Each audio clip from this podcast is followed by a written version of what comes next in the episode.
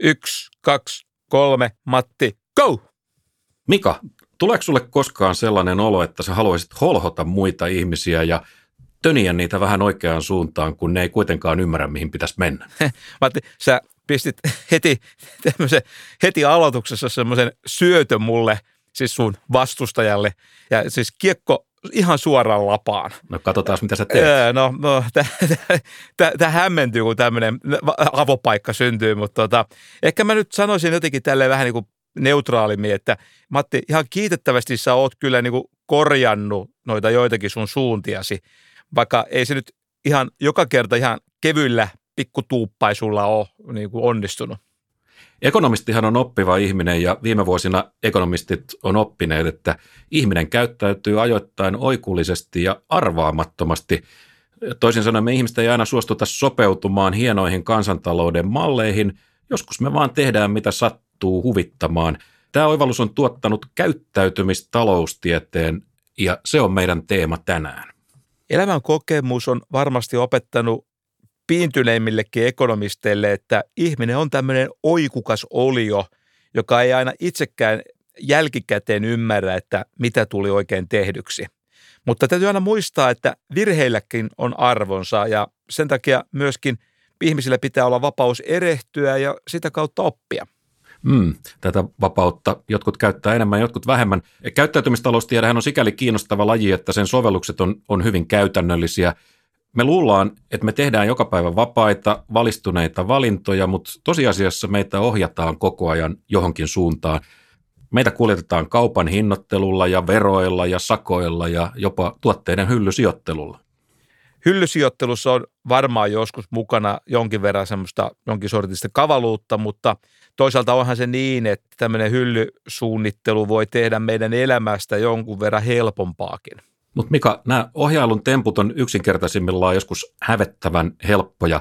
Eikö voitaisiin sanoa, että tässä käyttäytymisen taloustieteessä, niin, niin tässä on kysymys tavallaan niin kuin puijaamisen ja, ja holhoamisen taloustieteestä? No ehkä joltain osalta, mutta tulee mieleen tässä eräs sosiaalipsykologian koe, jossa koehenkilöitä johdateltiin tota, pesemään kätensä normaalia paremmin. Ja se keino oli se, että sinne yleisen WCn seinälle oli laitettu ihmissilmän kuva – ja tässä tutkimuksessa il, kävi ilmi, että tämä vaikutus oli merkittävä.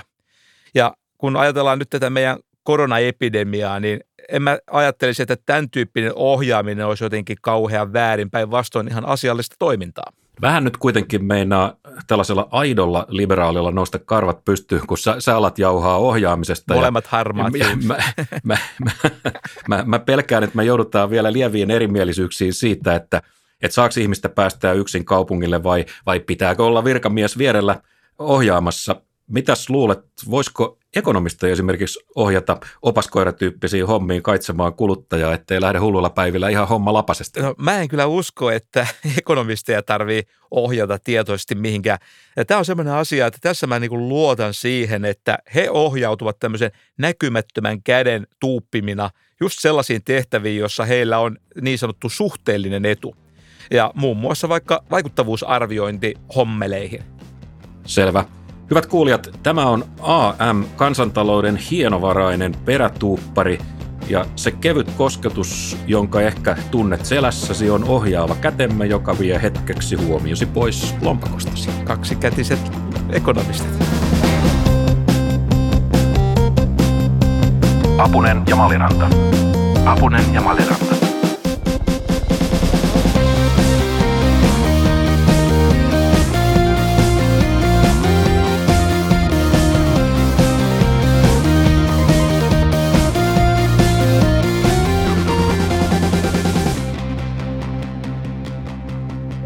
Kilpailu- ja kuluttajavirasto järjesti 17. marraskuuta KKV-päivän, josta mekin hiukan varoteltiin etukäteen. Tämän tilaisuuden pääesiintyjä oli nobelisti Bengt Holmström, joka puhui alustataloudesta ja, ja erityisesti Kiinasta. Joo, tuli kyllä sellainen olo, että ymmärrämme edelleen Kiinaa tosi puutteellisesti, eli tieto ei ole täydellistä. Niin, siis me suhtaudutaan Kiinaan vähän, vähän vielä niin kuin hikipaja pohjalta, että se on, se on kokoelma hikipajoja ja, ja tiukka systeemi, se oli se ää, mutta, että, mutta hiukan takapajuinen ja, ja vähän, vähän tällainen alentuva se meidän suhtautuminen. Ja nyt kuitenkin Holmström sanoi, että Kiina on ottanut digitaalisilla alustoilla teknologisen jättiloikan, joka on itse asiassa vienyt, vienyt sen meidän edelle. Et toisin sanoen, niin Kiina jätti, jätti tässä teknologiakehityksessä muutamia vaiheita väliin ja, ja loikkas nyt vaikka tässä digitaloudessa ja, ja verkkomaksamisessa meidän edelle. Tätä kutsutaan sammakon loikaksi, semmoinen ohihyppäys. Niin.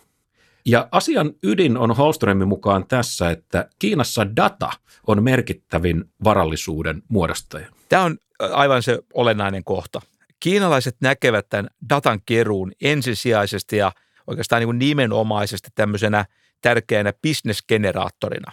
Mutta onhan meilläkin Facebook ja, ja Amazon, ja nekin kerää tietoa ihmisistä, että mikä, mikä sitten erottaa tämän kiinalaisen, mikä tekee siitä ää, niin erityistä? No ehkä keskeinen kysymys on se, että, että miten tämä valtiovalta puuttuu siihen, että miten näiden tietojen omistusoikeudet määritellään ja miten suhtaudutaan siihen, että joku yritys saa niin kuin aivan valtavan kilpailuedun juuri näiden tietovarantojen avulla.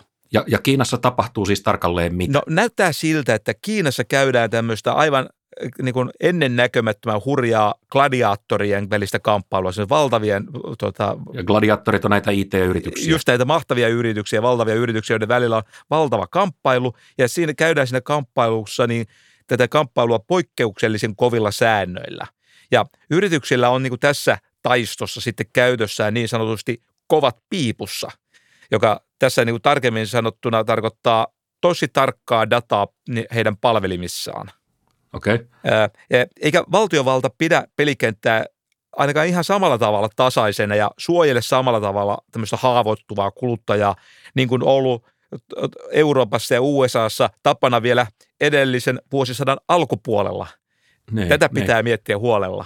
Et, valtio antaa sen siis tapahtua, tai vähän tällaista niin kuin laissez-faire, että, että yritykset tekee mitä tekee ja, ja olkoon sitten niin.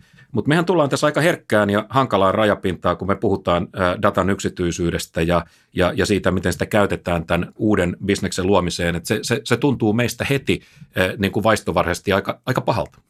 Ehdottomasti. Euroopassa me olla, ollaan ihan ehkä ymmärrettävästikin me ollaan korostettu hyvin vahvasti tätä datan yksityisyyttä ja sen sijaan Kiinassa tämä lähtökohta on toinen. Ja Kiinassa tavallaan luottamus on tärkeämpää kuin yksityisyys. Okei, tätä pitää nyt vähän avata, koska tämä kuulostaa pikkusen erikoiselta, mutta että lähtökohta on siis se, että alustajat kerää valtavasti dataa ja ne tietää yksittäisestä ihmisestä ällistyttävän paljon. Aivan mielettömän paljon. Mutta mut onko pointti siis se, että et ne ei pysty liittämään mun tietoja mun naamaan? Just tai, tai niin ainakin väitetään. Mutta uskaltaisitko mikä luottaa siihen, että, että näin todella tapahtuu ja että kiinalaisessa järjestelmässä mun naama pysyy piilossa ja, ja eikö, eikö tällaiseen luottaminen, niin eikö se ole vähän naivia? No kyllä, te, joo. Tota, vaikka nyt sitten tällä hetkellä kaikki olisivatkin kunnossa, siis siinä mielessä, että naamaa ja dataa ei yhdistetä, niin mikä ihme takaa, että tulevaisuudessa asiat on sitten hoidossa? Mm. Siis julkisella vallallahan on suorastaan määritelmällisesti niin sanottu väkivaltamonopoli. Se voi aina viime kädessä aina päättää, että esimerkiksi ottaa vaikka joku yritys haltuunsa ja silloin saadaan naaman kuvatkin haltuunsa, jos ne koetaan niin tärkeäksi. Siksi on erittäin tärkeää myös kahlita tämä julkinen valta – mm. joka me tiedetään niin kuin historiastakin, että jos julkinen valta pääsee täysin vapaaksi, niin se voi käyttäytyä kuin joku merihirviö. Muuttaa sääntöjä milloin vaan. Se, se, sillä, sillä on mahdollisuus tehdä Se tuo peliedun. Se peliedun, jossa se vaikuttaa pelisääntöjen kesken pelin. No, ja täytyy myös muistaa, että ainahan noita tietojärjestelmiä hallinnoi joku ihminen. Ja toisaalta me tiedetään, että ihmismielen tiedonhalu lajitoverin – yksityiselämästä on välillä ihan äh, niin kuin suorastaan rajaton. Se on nähty jo. Toinen merkittävä juttuhan on se, että täällä digikehityksessä, digimaailmassa kiinalaiset on valinnut pikkusen eri reitin tai isostikin eri reitin kuin nämä läntiset toimijat. Et Kiinassahan on, on tällaisia supersovelluksia, esimerkiksi WeChat, jonka kautta niin ihminen voi hoitaa elämässään melkein kaiken. Se voi rupatella – jonkun tota, ekonomistin kanssa tai se voi hakea pankkiluottoja. Saman aikaan. Me, sama, niin, niin kuin samalla sovelluksella. Ja meillä taas lähtökohta on se, että meillä on kokoelma eri sovelluksia eri tarpeisiin. Eikö tämä kiinalainen malli ole aika riskialtis juttu? Jos nyt ajatellaan esimerkiksi tätä luototusta, niin, niin eikö tämä ole tämmöinen touhu, niin tie luotto-ongelmiin ja, ja, ja ylivelkaantumiseen? Kuulema luotto-ongelmia tulee nimenomaan tästä suhteellisen vähän koska selitys sille on se, että koska Kiinan mallissa rangaistus on yksinkertaisesti sulkeutuminen tämän järjestelmän ulkopuolelle. Ja maassa, jossa valtaosa maksamisesta tapahtuu verkossa eikä käteistä niin kuin juuri liikutella, niin tämä on kyllä tosi kova penaltti. Okei, koska siis käteistä rahaa jo kaikki hoidetaan näillä sovelluksilla ja korteilla. Jos et sä pysty hoitamaan asioita niillä, niin, Sitten niin lirissä. Joo. Joo. Kiinan keskusjohtohan ei ole siis ainoa suuri vallankäyttäjä, vaan, vaan yrityksillä voi olla myös, myös paljon valtaa, mutta että, niin kuin todettu, niin viimeinen sana on aina poliittisella johdolla, se on hyvä muistaa. Kuten tiedetään, niin ihmisen mainehan on tosi arvokas vakuus. Ja kun tarvitaan luottamusta, niin kuin luottomarkkinoilla tietysti tarvitaan. Se joo, suoraan määritelmällisesti niin. Niin maine ja luottamus muodostuu aina pitkältä ajalta monelta eri taholta kertyneestä tiedosta. Näin tapahtui ennen näitä tietojärjestelmiäkin. Jos joku kuuluisa henkilö pyytää esimerkiksi multa pikavipin Hakaniemen torilta, niin. kutsuttakoon häntä nyt vaikka Matias Pikkujelpiksi. Ai niinkin kuuluisa henkilö. Ja, todella kova nimi. Niin, voin mä ehkä sen hänelle myöntää, vaikka en sattuisi tuntemaan tuota kyseistä henkilöä henkilökohtaisesti. Mutta mä voin luottaa tähän sen takia, koska hänen ei kannata pikkusumman vuoksi pilata sitä arvokasta mainetta, jonka hän on niin kuin vuosien aikana saanut rakennettua. Okay. Ja kiinalaiset yritykset käyttävät tavallaan tietoa hieman niin kuin samalla tavalla. Ja se voisi ehkä kiteyttää semmoiseen niin kuin sloganiin, että me tunnemme sinut, mutta emme tiedä kuka olet. Ja nyt ihmisen täytyy vaan niin kuin luottaa, että näin, näin tapahtuu, mutta tulokset on aika vakuuttavia Kiinassa. Siellä todella siis talous – tämä digitaalinen talous jyrää vauhdilla eteenpäin. Yksi vielä pieni ulottuvuus, jonka Holmström nosti esille, se oli minusta aavistuksen yllättävä, tai en ole tullut ajatelleeksi tätä asiaa. Kyllä. Silloin kun meillä on tällainen dataperustainen malli, jossa esimerkiksi luottopäätöksen tekee kone, algoritmi, niin sehän ellei sitä ole ohjelmoitu siihen, niin sehän ei ota kantaa ihmisen toissijaisiin ominaisuuksiin, niin kuin sukupuoleen tai ulkonäköön tai käyttäytymiseen tai siihen, että sillä on hassut, hassut rillit. Toisin sanoen, niin se on tämmöinen tota, systeemi on tietyllä tavalla syrjimätön. Niin, ja yleisemmin tämä liittyy siihen, että aina kun tietoa on vähän tai riittämättömästi, niin joudutaan aika usein käyttämään sitä toisiksi parasta tietoa. Vaikka sitä, että onko tämä hakija mies vai nainen vai onko hänen äänensä kimakka vai onko se semmoinen miellyttävä matala. Ja nämä voivat olla sellaisia asioita, jotka voivat korreloida jonkun semmoisen relevantin käytöspiirteen kanssa – ja siksi kun, jos ei ole parempaa tietoa, niin on voi olla ihan järkevää käyttää tätä korreloivaa tietoa eräänlaisena välineenä ja se voi olla ihan käyttökelpoinen. Kuitenkin täytyy muistaa, että luotonantaja, siis siinä luottotoiminnassaan, on kuitenkin viime kädessä kiinnostunut siitä, että onko tuo kyseinen luotonhakija luotettava vai ei. Ei siitä, että onko hän mies vai nainen tai millainen hörhö hän muuten on tai millainen ääni hänellä sattuu olemaan. Niin, semmoinen luottamusta se, se jätkä, joka luki, jätkä, joka luki ne Sellin mainokset, se varmaan sai aina lainaa, kun se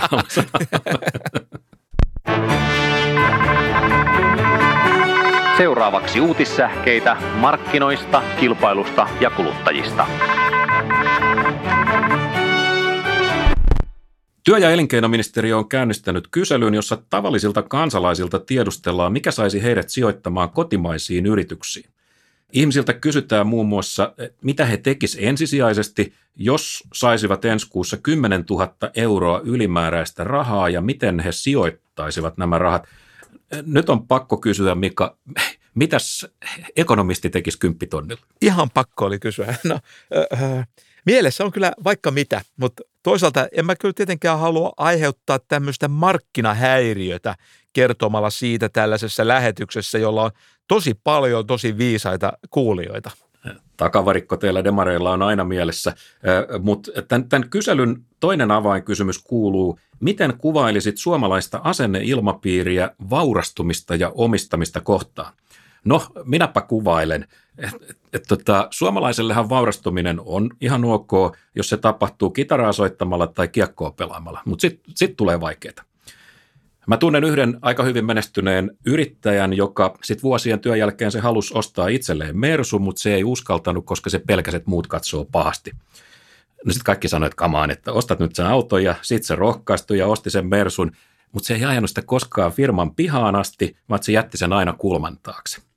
No mä sanoin, että, että toi, nyt on, toi nyt on vieläkin pimeämpää, että menet nyt sinne, ajat nyt sinne omaan ruutuun sen auton. Ja, ja sitten se, sit se lopulta uskalsi tämän tehdä. Se ajoi auton pihaa, mutta sitten se sanoi myöhemmin silleen vähän niin kuin lammas, että no en mä nyt kuitenkaan pessy sitä. ne Jota... oli, edes vähän, oli edes vähän niin kuin liikan. Myös tuossa on jotain kaunista ja jollain hämärällä tavalla.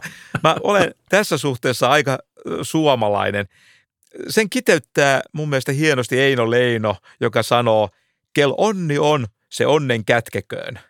Ja kannusteita siihen, että ihmiset noudattaa, tulee siitä, että kaikki ei niin kuin valitettavasti noudata erästä toista hirveän tärkeää mottoa, joka mun mielestä on hyvin tärkeä. Se on motto kuuluu, kelle se teetättää mitäkin. Siis ajatusta siitä, että mietittäisiin vähemmän niitä naapurin asioita ja keskityttäisiin enemmän niihin omi, tota, omiin asioihin. Ei murehdittaisi sitä kaveri hienoa mersua, joka on äsken vielä pestykin. Tota, vai että Eino Leino. Ekonomisti lausumassa runoa vähän niin kuin käyttäisi ruuvimeisseli ruokalusikkana, että molemmat on sinänsä mainioita, mainioita tuotteita. Ruuvimeisseli on ihan hyvä vertailla.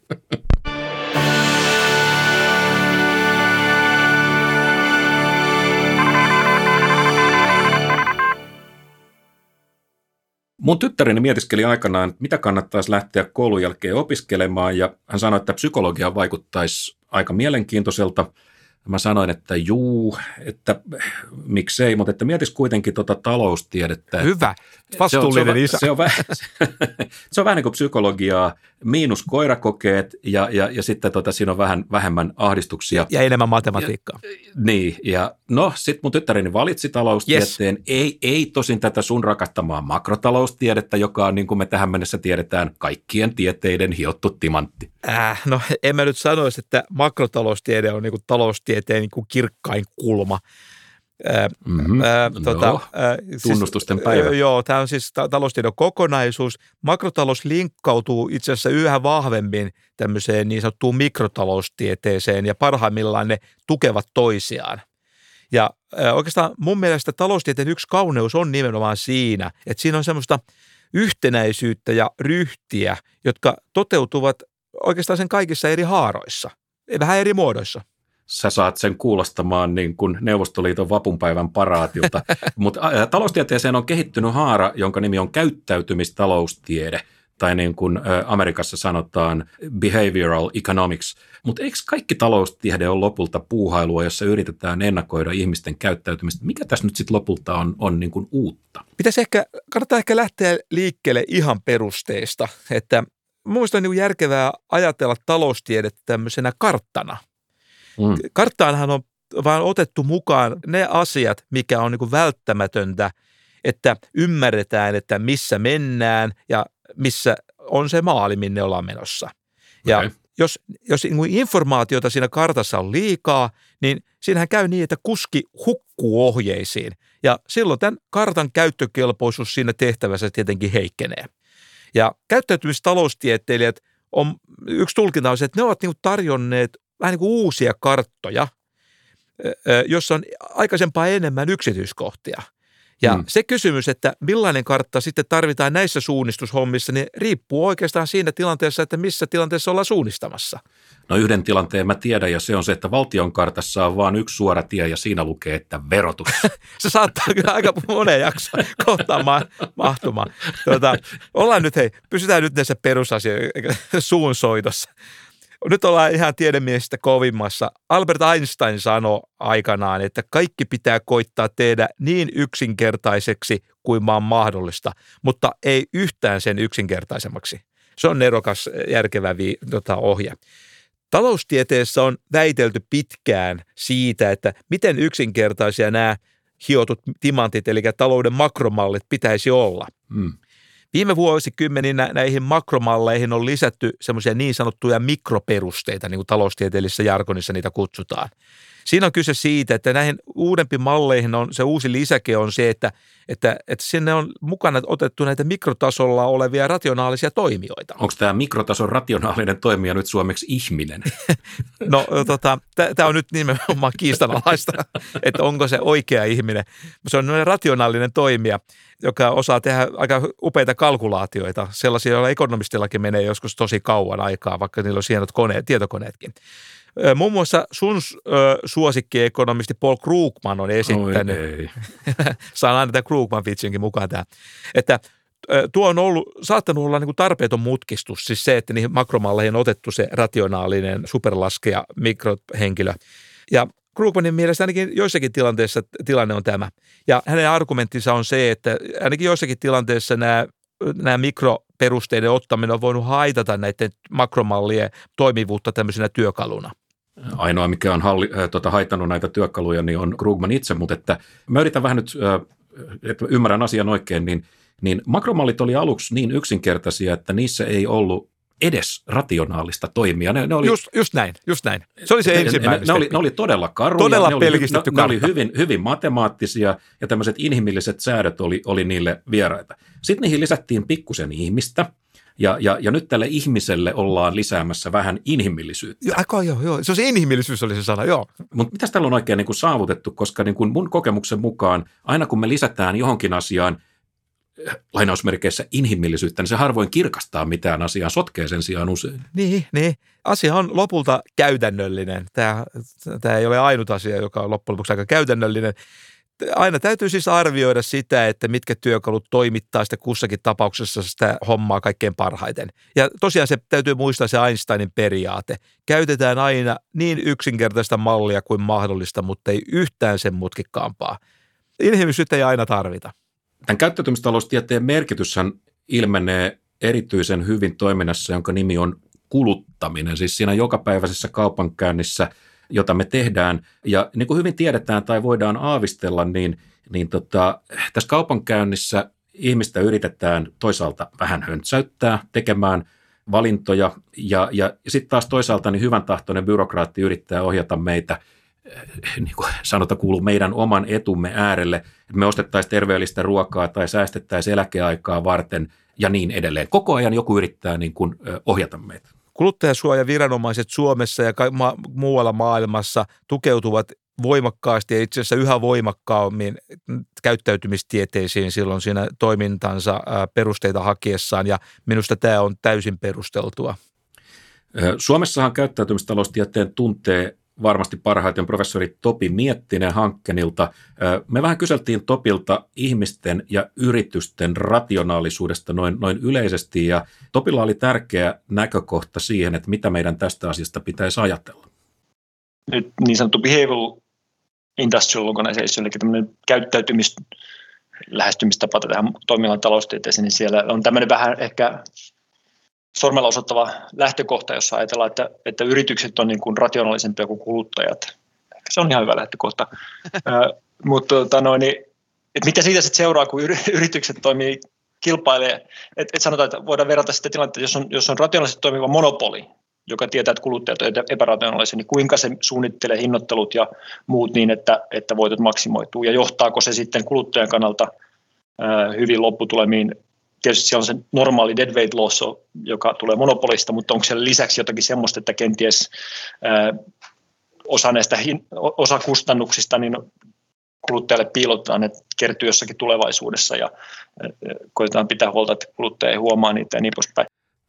Okei, siis kysymys kuuluu, jos vähän typistän, että onko firmat fiksumpia kuin, kuin kuluttajat, ja, ja jos on, niin mitä sitten tapahtuu, että onko tota, onko sitten nämä, nämä yhteiskunnalliset tappiot, jotka monopoleista syntyy, niin, niin onko ne entistä isompia? Miten on, Mika? Täytyy muistaa, että firmoissakin on tietysti ihmisiä, mutta ne on ehkä vähän valikoitunut joku. Minusta on ihan looginen oletus, että firmat toimii tarkemmin rationaalisuusoletuksien mukaan kuin kuluttajat. Mutta tämä on tärkeä huomio, koska fiksusti toimivat kuluttajat ovat kuitenkin tosi tärkeitä niiden markkinoiden toimivuuden ja sitten sen yritysten välisen kilpailun tai kamppailun kannalta – Nimittäin silloin, kun kuluttajat ovat fiksuja ja käyttävät sitä mahdollisuutta valita yritysten välillä, niin yritykset ovat semmoisessa tiukemmassa kilpailupaineessa sellaisessa tilanteessa ja se on hyvä asia. Hmm. No tämä sama tietysti pätee myöskin kääntäen. Että jos nyt sitten on tilanne se, että kuluttajat ovat niin kuin monopolien vankina erilaisten psykologisten kahleiden avulla, niin silloinhan on tilanne se, että monopolit ovat niin kuin sairaan vahvassa asemassa ja ne pystyvät aiheuttamaan niin isoja hyvinvointitappioita yhteiskunnassa, koska markkinadynamiikka voi semmoisessa tilanteessa hyytyä. Hmm. Normaalistihan markkinat ainakin teoriassa toimii niin, että monopoli kaivaa oman kuoppansa, että se ahneuksissaan perii ylihintaa ja tämä tietysti houkuttelee sitten markkinoille uusia yrittäjiä, jotka tarjoaa kuluttajan näkökulmasta parempaa hintaa, alempaa hintaa. Mutta mut sitten mielenkiintoinen pikku kysymys, että tota, mitäs markkinoiden käyttäytymissäännöt sanoo siitä, että voiko tämmöinen uusi yrittäjä markkinoinnissaan tuoda esiin sitä, että et, et, et monopoli tai, tai muuten hallitsevassa asemassa oleva yritys puijaa tai, tai hämää asiakkaitaan. Et, et mikä, mitäs tota, jos me kielletään tällainen negatiivinen markkinointi, niin eikö me silloin häiritä markkinoiden toimintaa? Tämä on tosi kiinnostava ja tärkeä huomio sen takia, että markkinoille tulo helppous on tosiaan erittäin tärkeä osa tätä markkinoiden toimivuutta. Nimittäin jos nyt näiden nykyisten vallalla olevien yritysten monopolivoima perustuu osin siihen, että ne pääsevät puijaamaan näitä kuluttajia. Ja jos on niin, että uudet yritykset eivät voi tuoda tätä selvästi esiin, niin voidaan niin kuin ajatella, että tämä tavallaan toimii tämmöisenä markkinoille tulon esteenä. Tämä kielto niin kuin paljastaa näitä huijauksia.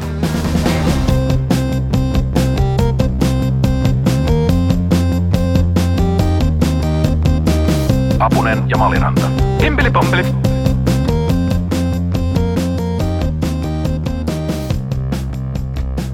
Mika, minäpä väitän, että jokaista meitä kuljetetaan joka päivä, vaikka me ollaan olevinamme kriittisiä ja, ja ollaan koulut käyty ja, ja, ja niin edelleen.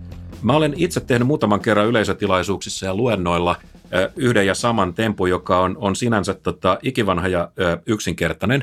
Mä jaan kaikille osallistujille lapun, sanon, että älkää näytelkö tätä muille. Siinä lapussa on kaksi kysymystä. Ja ensimmäinen kysymys kuuluu, että Onko Suomessa myytävien uusien saksalaisten henkilöautojen hinta keskimäärin yli vai alle 40 000 euroa?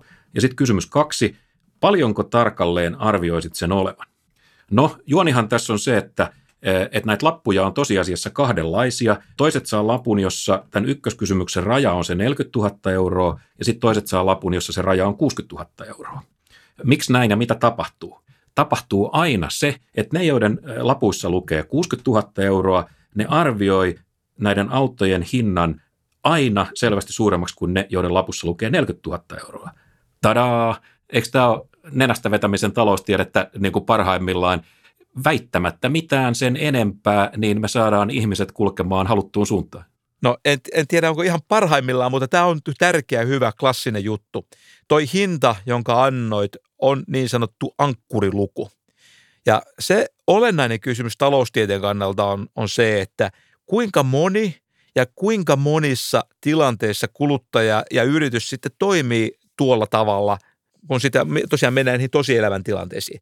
Täytyy muistaa se tosi vanha, mutta tosi tärkeä toteamus, että kaikkia voi ehkä uunottaa jonkin aikaa ja joitakin voi uunottaa kaiken aikaa, mutta kaikkia ei voi uunottaa kaiken aikaa.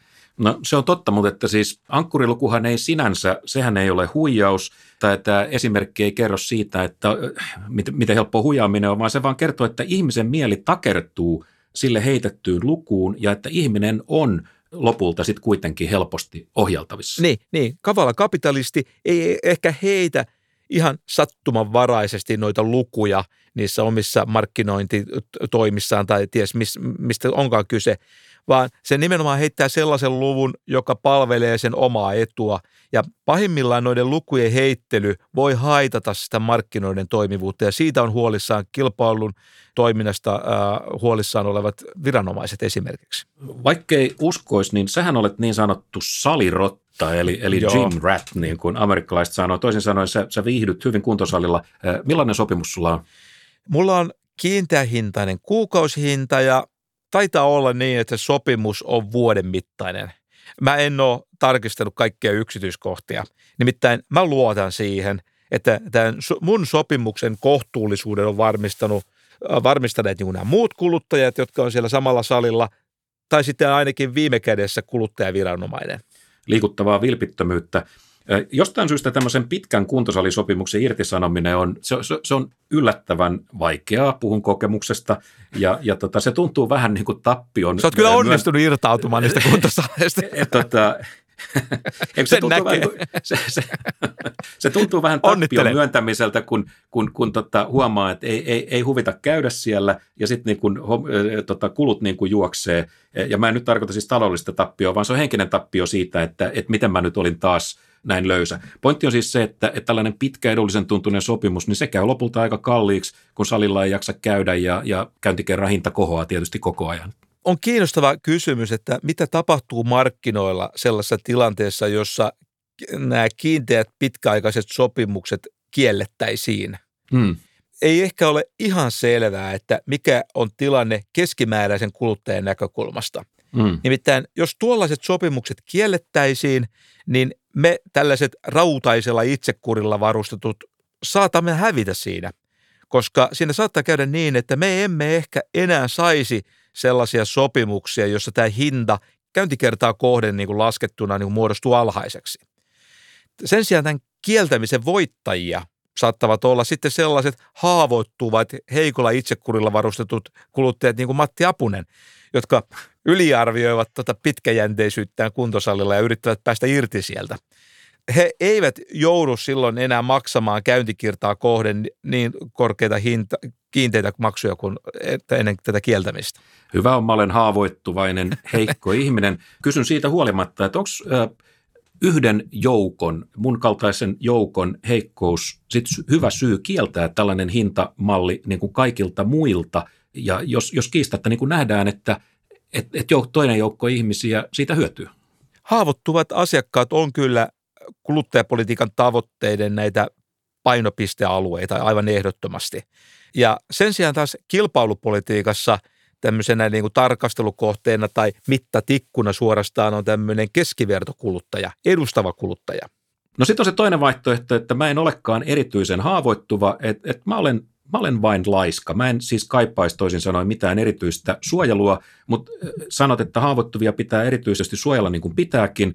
Mutta että mikä on sitten se kohta, jossa, jossa kuluttajapolitiikka voi ajaa kilpailupolitiikan yli? Onko tämä tällainen mahdollista? Mä sanoisin, että yleensä tai ainakin useimmiten kilpailu- ja kuluttajan näkökulma niin ajavat aivan samaan suuntaan. Mutta on totta, että joskus saattaa syntyä tämmöinen jonkinmoinen tasapainottelun tarve, kun esimerkiksi kuluttajan suojelun tarpeessa todetaan olevan joku semmoinen erityinen haavoittuvassa asemassa oleva ryhmä, joka tarvitsee tässä nimenomaisessa kohdassa suojelua. Mutta sen aikaa nyt kun olen ollut tässä kilpailu- ja kuluttajavirastossa, niin mulle on muodostunut sellainen käsitys, että aina näissä on kyllä löydetty sellainen ratkaisu, jossa nämä molemmat näkökulmat, siis tämä kilpailun näkökulma ja kuluttajan näkökulma, on saatu niin kuin hoidettua oikein tasapainoisesti. No sitten yksi kohta, jossa käyttäytymistaloustiedettä tarvitaan, on tietysti erilaiset arviot tulevista voitoista ja tappioista. Siis miten me arvioidaan ihmisinä tilanne silloin, kun me sijoitetaan rahaa. Tämä, tämä onkin mielenkiintoista. Ja jonkinlainen konsensus kai vallitsee siitä, että, että tässä kohtaa niin ihminen ei ole kovin johdonmukainen eikä, eikä parhaimmillaan. Me juteltiin Miettisen kanssa, niin hän siinä keskustelussa totesi, että ihminen on tämmöinen riskin kaihtaja voittojen suhteen, mutta toisaalta riskin rakastaja tappioiden suhteen.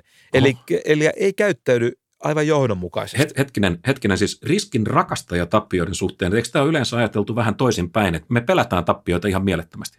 No otetaan nyt vaikka tyyppi, joka menee kasinolle pelaamaan uhkapelejä ja yllättäen käy sitten niin, tosi yllättäen, että illan lopulla hän on vahvasti tappiolla.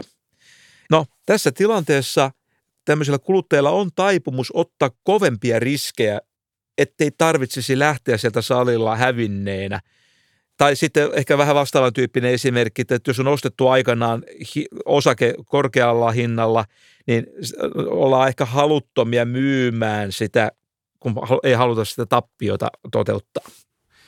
Siis suomeksi sanottuna samansuuruiset tappiot tuntuu suuremmilta kuin samankokoiset voitot. Juuri näin. Mutta että eikö tämä ole perinteisen ä, taloustieteen rationaalisuusoletusten ä, vastasta? Kyllähän se on. Se on ihan selvä. Ö, on selvää, että tuollaiset käyttäytymisharhat on niin tärkeää ottaa huomioon esimerkiksi silloin, kun tutkitaan organisaatioiden kannustinjärjestelmiä tai jotain muita vastaavia. Mutta ei ole ollenkaan varmaa, että tuottaako tuo sama asia – makrotason malleihin itse asiassa turhaa monimutkaisuutta, kuten Topi meille huomautti, kun me tästä asiasta hänen kanssaan keskusteltiin. Yksi viimeaikaisen taloustieteellisen kirjallisuuden bestsellereistä on ollut amerikkalaisten Richard Taylorin ja Cass Sunsteinin Nudge-niminen kirja. Hieno kirja, jossa pohdiskellaan, että pitäisikö veronmaksajia ja kuluttajia ikään kuin tuupata, siis tämä, tämä termi nudge tarkoittaa semmoista kevyttä tönäämistä – Pitäisikö heitä tuupata lempeästi kohti terveellisempiä ja, ja järkevämpiä valintoja, esimerkiksi sillä tavalla, että kun ihminen kulkee työmaaruokalla linjastolla, niin että me laitetaan siihen kaikkein helpoimmin poimittavaksi käden ulottuville kaikki terveelliset vaihtoehdot, ja sitten jos sä haluat sipsipussi, niin sitten sä joudut kyykistymään ja ottaa sen sieltä vähän, vähän niin kuin hankalammasta paikasta. Täytyy aina muistaa, että eihän yrityksienkään tarkoituksena ole varmasti vahingoittaa asiakkaitaan epäterveellisellä ruualla. Mutta mm. jostain syystä kuluttajat nyt vaan näyttää olevan sellaisia, että joskus yrittäjille on niin kuin omasta näkökulmastaan liiketaloudellisesti järkevää laittaa nämä epäterveelliset ruuat jotenkin paremmin esille. Mua nyt kuitenkin pikkusen vaivaa. Mä, mä ymmärrän tämän, että et kansanterveydellisesti ja muuten, niin tässä on paljon ideaa, mutta että mua vaivaa vähän tämä ajattelu, että ihmiset on perimmiltään lapsia, jota pitää koko ajan holhota. Sullehan tämä asia on varmaan erinäköinen, kun sä oot tuollainen pohjoisen hyvinvointivaltion pu, pu, puhelinmyyjä, niin kuin, että mikä tässä hyvinvointivaltiosta, hei, että haluaisitko ostaa vähän holhousta, että nyt vain 999 kuukaudessa. Kiinteällä sopimuksella. niin, elinikäisellä sopimuksella, josta ei voi irrottautua. Okei, okay, okei, okay. point taken. Mutta on, on kuitenkin selvää, että holhouksen mahdollisuudet ja tarpeet vaihtelee paljon ihmisryhmien välillä. Ehkä tästä nyt on kuitenkin aika iso ymmär- yhteisymmärrys. Ja on tilanteita, että valtaväestö hyötyy siitä, että jos joitakin haavoittuvia ryhmiä voidaan vähän niin kuin ohjailla järkevään käyttäytymiseen. Siis se on se valtaväestönkin oma etu, että nämä haavoittuvat ryhmät käyttäytyy hyvin. Usein, tai ainakin joskus, nämä on aika objektiivisia asioita. Siis sen tyyppisiä asioita, että – ei levitetä tautia populaatiossa tai pidetään huolta terveydestä, ettei myöhemmin sitten tule valtaväestön maksettavaksi tosi suuria kuluja esimerkiksi alhaisen työllistymisen tai korkeiden sairaanhoitokulujen muodossa. Okei, hyvä, mutta auttaako tämä tuuppaaminen todella ihmisiä tekemään pitkäjänteisiä käyttäytymismuutoksia? Et, et, äh, mä ymmärrän, että saadaan kerran se sipsipussi jätettyä väliin ja kun kädet pestään, niin sillä on sillä hetkellä, kun muistutetaan, niin hyviä vaikutuksia. Mutta syntyykö tästä mitään pysyvää? Tämä on minusta tosi tärkeä kysymys, joka on aina syytä ottaa huomioon, kun sitten tehdään tämmöisiä vaikuttavuusarviointia tämän tyyppisistä politiikkatoimista. Mä olen nyt ymmärtänyt sen verran, kun tätä kirjallisuutta on katsottu, että aika usein on havaittu, että ainakin osa tämmöisistä myönteisistä käyttäytymisvaikutuksista on väliaikaisia. Että ehkä on niin, että se silmän kuva siellä yleisen wc seinässä, niin ensiksi se kannustaa pesemään ne kädet vähän paremmin, mutta myöhemmin siihen silmän kuvaan turtuu ja sitten sen vaikutus häviää. Mene ja tiedä. Jos siihen laitettaisiin äidin kuva, niin voi olla, että se vaikutus olisi pitkäaikaisempi. Mutta tota, ää... Tai jos mä olisin Matti Apusen kuva, niin sitten mä pesisin käseni tosi huolellisesti. Hyvä. No jos me nyt katsotaan aiheelliseksi vähän, vähän tuupata, niin kuin te, teillä näköjään kovasti mieli tekee, niin mihin me tuupataan? Jälleen että tämmöinen suklaapatukka versus porkkana, niin se on aika, aika simppeli juttu, eikä siitä niin kuin ihmeellistä debattia saa aikaiseksi. Mutta sitten on monia asioita, jossa tämän, tämän hyvän, johon, jota kohti me ihmistä tuupataan, niin tämän hyvän määrittelee puhtaasti poliittinen lähtökohta. Sanotaan nyt esimerkiksi sulle verot on sun mielestä parempi juttu kuin mun mielestä – ja sä pidät todennäköisesti jotain verotuksen osaa eettisempänä asiana kuin, kuin äh, minä. Kuka sitten lopulta niin kuin päättää, että mikä, mikä on se hyvä, joo, jota, jota kohti me, me ihmistä tönätään? Tämä on tärkeä kysymys, mutta mä kuitenkin luulen, tai on itse asiassa aika, aika varma, että esimerkiksi meidän välillä tämä ero on luonteeltaan enemmän asteero, kyse on enemmän asteerosta kuin tämmöisestä fundamentaalisesta erosta. Mä ainakin itse ajattelen suhtautuvani näihin kysymyksiin itse asiassa aika pragmaattisesti. Mutta mä myönnän, että niin kuin arvomaailmalta tai lähtökohdilta mä koen olevani myöskin jossain määrin niin sanotusti roolsilainen. Eli se tarkoittaa sitä, että tässä ar- kokonaisarviossa tai johtopäätöksissä niin isompi paino on aina niiden kaikkein heikoimmassa asemassa olevien huolehtimisessa. Ja se ehkä se perustelu tulee vähän siitä ajatuksesta, että kyllä paremmassa asemassa olevat selviävät aina te valtiohörhöt, aina kun te olette, niin kun, te olette kuilun reunalla, niin te vedätte tämän rollsin esiin. Siitä tietää, että te olette syvissä vaikeuksissa. Ja sitten tämä, tämä pragmaattisuus, se on mun toinen suosikki, että se vasta muuten onkin politisoitunut käsite, että mitä pidetään pragmaattisena ja mitä pidetään ideologisena, mutta ei mennä siihen. Mika, miten me tiivistetään tämä kaikki? Nyt mitä enemmän mä tätä käyttäytymistaloustieteen juttua ajattelen, niin sitä enemmän mulle tulee mieleen, että – ehkä me ei ollakaan ihan niin kehittyneitä olentoja kuin me, me, me kuvitellaan. Toisin sanoen, me mennään tosi paljon autopilotti päällä. Me, me kuvitellaan tekevämme tietoisia ratkaisuja ja, ja sitten kuitenkin me ollaan jo valmiiksi päätetty ennen päätöksentekoa. Mutta mä tiivistäisin se jotenkin näin, että pitkällä aikavälillä pääosa väestöstä kuitenkin käyttäytyy isoissa kysymyksissä rationaalisesti. Se on makromallien kannalta olennaista ja se on itse asiassa isossa kuvassa tärkeää.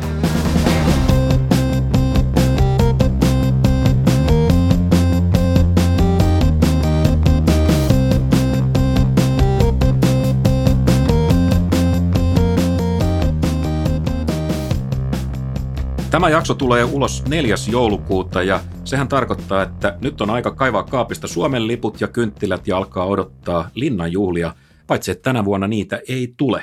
Oikeiden juhlien tilalla on virtuaalista itsenäisyyden juhlintaa, runonlausuntaa ja, ja, ja kulttuurisesti arvokasta ohjelmaa. Mika, mitä sä aiot tehdä itsenäisyyspäivänä, kun sä et nyt voi röhnöttää sohvalla ja arvostella pahantuulisesti rouvia iltapukuja? Mä luulen, että mä vietän sen – perinteisesti, siis omien perinteiden mukaan, niin, eli mä tuijottelen kynttilää ja derivoin. mutta, mutta e, ehkä, ehkä tämän jakson innottamana mä saatan yrittää väsätä jonkun tämmöisen ruuvimeisseli-aiheisen ekonomistin runon. Derivoin. Se ei ensimmäinen... Derridaan ollenkaan. ensimmäinen rouva Jenni Haukio on, on koonnut linnajuhlien tilalla olevaan TV-lähetykseen suomalaista kirjallisuudesta katkelmia, joita lukevat Seela Sella ja Esko Salminen. Tämä on varmasti hyvä ja asiantunteva lista, mutta että me haluttaisiin ehdottaa tälle listalle runoa, jonka säkeet meidän mielestämme viiltävällä tavalla tiivistävät suomalaisen ihmisen Loistava. Olemassa. Joo, tämä on aivan loistava. Tämä on fantastinen. Näin on. Kyse on Jukka Virtasen ajattomasta tekstistä Ilkka Lipsasen vavahduttavaan sävelteokseen seitsemän kertaa seitsemän.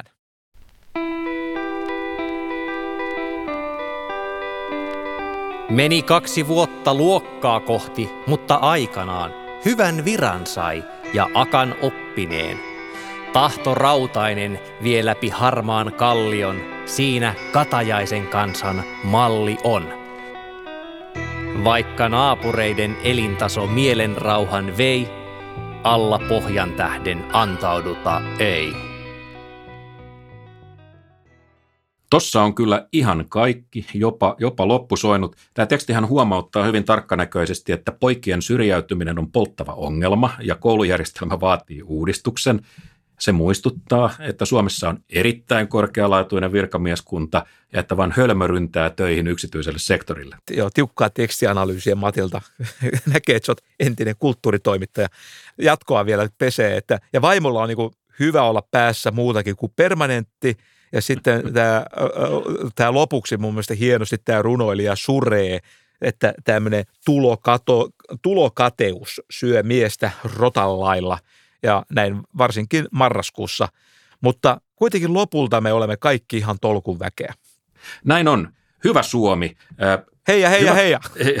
Hyvä. Kalmari Union. Yritän nyt edes itsenäisyyspäivänä olla riehumatta sen Kalmarin unionin kanssa. Hyvät kuulijat, kiitos, että olitte mukana. Tämä oli AM, raikkaan kielen ja terävän mielen asianajaja. Hyvää itsenäisyyspäivää. Hyvää itsenäisyyspäivää Suomelle. Tuli muuten mieleen näistä vipeistä ja, ja, ja luottamuksesta, että, että valtiohan pyytää veronmaksajilta koko ajan vippiä, jonka nimi on siis verot, ihan vaan sillä, että, että sille, olisi nyt, sille, sille, sille olisi nyt hyvää käyttöä ja että, ja että kyllä se kannattaisi nyt antaa, kun valtio on niin, niin hyvämaineinen. Että jos Mika Lintilä tulisi Hakaniemen torilla mua vastaan ja pyytäisi viittäkymppiä, niin mä antaisin vaan siinä tapauksessa, että se lupaa, että rahat menee raveihin, koska siitä voisi tulla jotain takaisinkin. Joo, hei, hei, Kalmarin unionin maat ovat niin hyvämaineisia, että niihin luottavat sekä kansainväliset luottoluokittajat että näiden maiden kansalaiset. Eli Matti, ollos siis huoleti. Maksamasi verot ovat hyvässä hoidossa.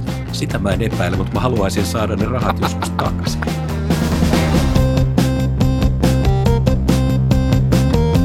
Hyvät kuulijat, kiitos, että olitte mukana ja levittäkää sanaa. Levittäkää sanaa. Tämä jakso löytyy kaikista podcast-palveluista.